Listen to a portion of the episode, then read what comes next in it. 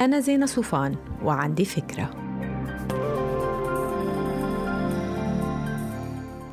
hi. هيدا الفيديو استلهمته من عزيمة لقيت فيها خمس ستات أصحابي حاملين نفس الشنطة وقاعدين حد بعض.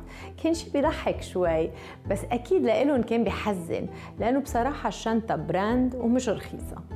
هيدا الشي خليني هيك أصفن وقول إنه مش معقول يكون صاقبت إنه هالصديقات احتاجوا لنفس الغرض بنفس المواصفات بنفس الوقت. وسألت حالي عن الأسئلة اللي لازم كلنا نسألها لحالنا فعليا قبل ما نشتري أي شيء أول سؤال من خمس أسئلة خطرت على بالي هو ليه عم بشتري هيدا الشيء إذا الجواب إنه لازم اشتريه لأنه موضة لازم راجع علاقتي مع نفسي مع مفهومي للقيمة بالحياة لازم يكون أقوى من تيارات الاستهلاك المريض يلي عم تغرق مجتمعاتنا. إذا عم بشتري شنطة رياضية غالية لأنه بدي غير حالي وأتحول لإنسانة أفضل بتلعب رياضة يمكن الأفضل أعمل التغيير بالأول. وبعدين بشتري. مش الأغراض اللي بتغيرنا نحن منغير حالنا ويمكن منكافئ حالنا بالأغراض. السؤال الثاني هل أنا محتاج للغرض في التو والحال؟ ما تتخيلوا قديش الوقت ممكن يغير الرغبات؟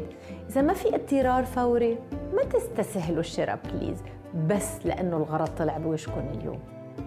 ثالث سؤال هو هالغرض يلي عم بشتريه بيستاهل حقه أصلا؟ يعني هل بيستاهل إنه يكون مساوي لجهد أسبوعين عمل بالنسبة لإلي؟ رابع سؤال كم مرة رح أستعمل هالحذاء أو الأكسسوار أو الجهاز الإلكتروني أو الخلاط الكهربائي يعني إذا أنا مش طباخة عدة الخبز كلها ما إلها معنى حتى لو شكلها بالمطبخ كتير حلو وخامس شيء هيدا السؤال لازم نسأله لحالنا هل في مشكلة أخلاقية بعملية الشراء هاي؟ هاي نقطة بدي اياكم تبلشوا تفكروا فيها أكثر وأكثر، هل بشرائنا لشيء عنا شيء بيشبهه بنكون عم نساهم بهدر الموارد الطبيعية بالعالم؟ هل شرائنا من محلات بعد طالعة تقارير صحفية عن استخدامها لعمالة الأطفال هو شراكة بممارسات لا أخلاقية؟ كمان إذا الغرض ملوث للبيئة لازم نوقف شوي ونفكر قبل ما نشتري. ما تنسوا تعملوا download للفكرة؟ تعطوها rating وتساعدوني بنشرها. bye